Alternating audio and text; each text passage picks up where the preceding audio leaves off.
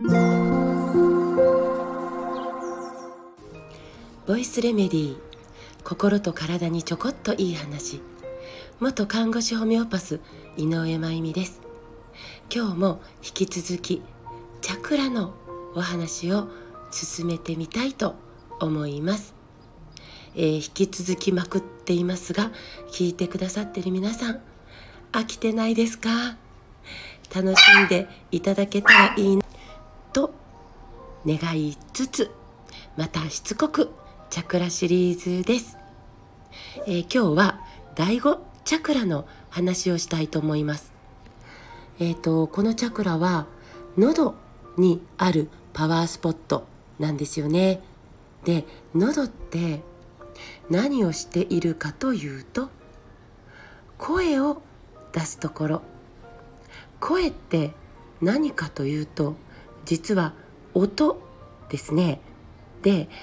音って何かというと実はその正体は振動なんですね。で私の喉に声帯というのがあって私が声を出そうとするとここがものすごく振動するんです。なのでもし病気なのでこの声帯、ね、声の帯と書くんですがこの声帯を失うと私振動を作れなくなるので要は声が出なくなるんです。音を作れなくなる。えっ、ー、と芸能人につんくさんっておられますね、えー、病気されて声帯をなくされて、えー、声を失われておられますよねだから音は振動なんですでこの振動って私たちにかなり大きく影響しているんですよ。でまあ声だけでなく私たちはたくさんの音いわゆるたくさんの振動に囲まれて生きていますよね。外の工事の音車のクラクションお店の BGM テレビの音携帯のお知らせ音飛行機が飛んでる時の音夜中にバイクがバンバンバンバンバンバンバンバンってこう駆け抜ける音もうねこれらの音その好き嫌いではなくてそれらの音の振動がねこれが直接私たちの体の健康にいい意味でも悪い意味でも直接関わってくるんですよね。例えば低周波症候群って聞いたことありますか？えっ、と24時間給湯器とかからねずっと出続けているあの低いブブーっていうような低い音。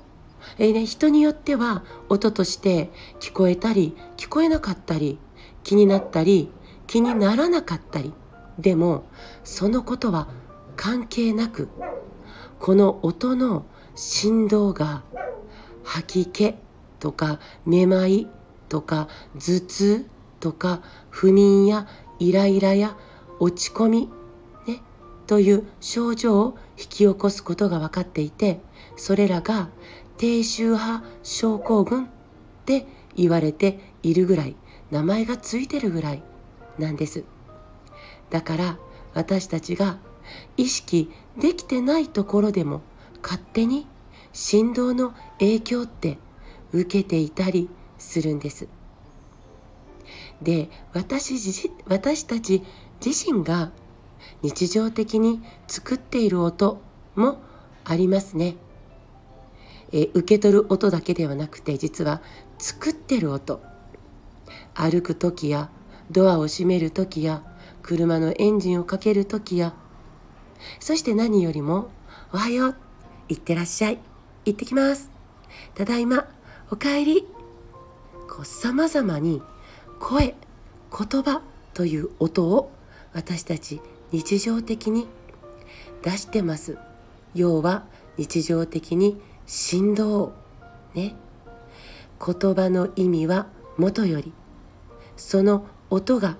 どんな振動を持っているかで自分自身にも周りにいる人たちにも直接影響して健やかになったり病んでしまったりするんですどうせだったら限りある命の時間良い振動を作りながら生きていきましょう。そんなエネルギーを受け取れる第5チャクラ。もっと詳しく知りたい方はぜひぜひ絶賛絶賛発売中のチャクラの動画を見てくださいね。コメント欄に貼りますね。今日も最後まで聞いてくださってありがとうございます。また明日お会いしましょう。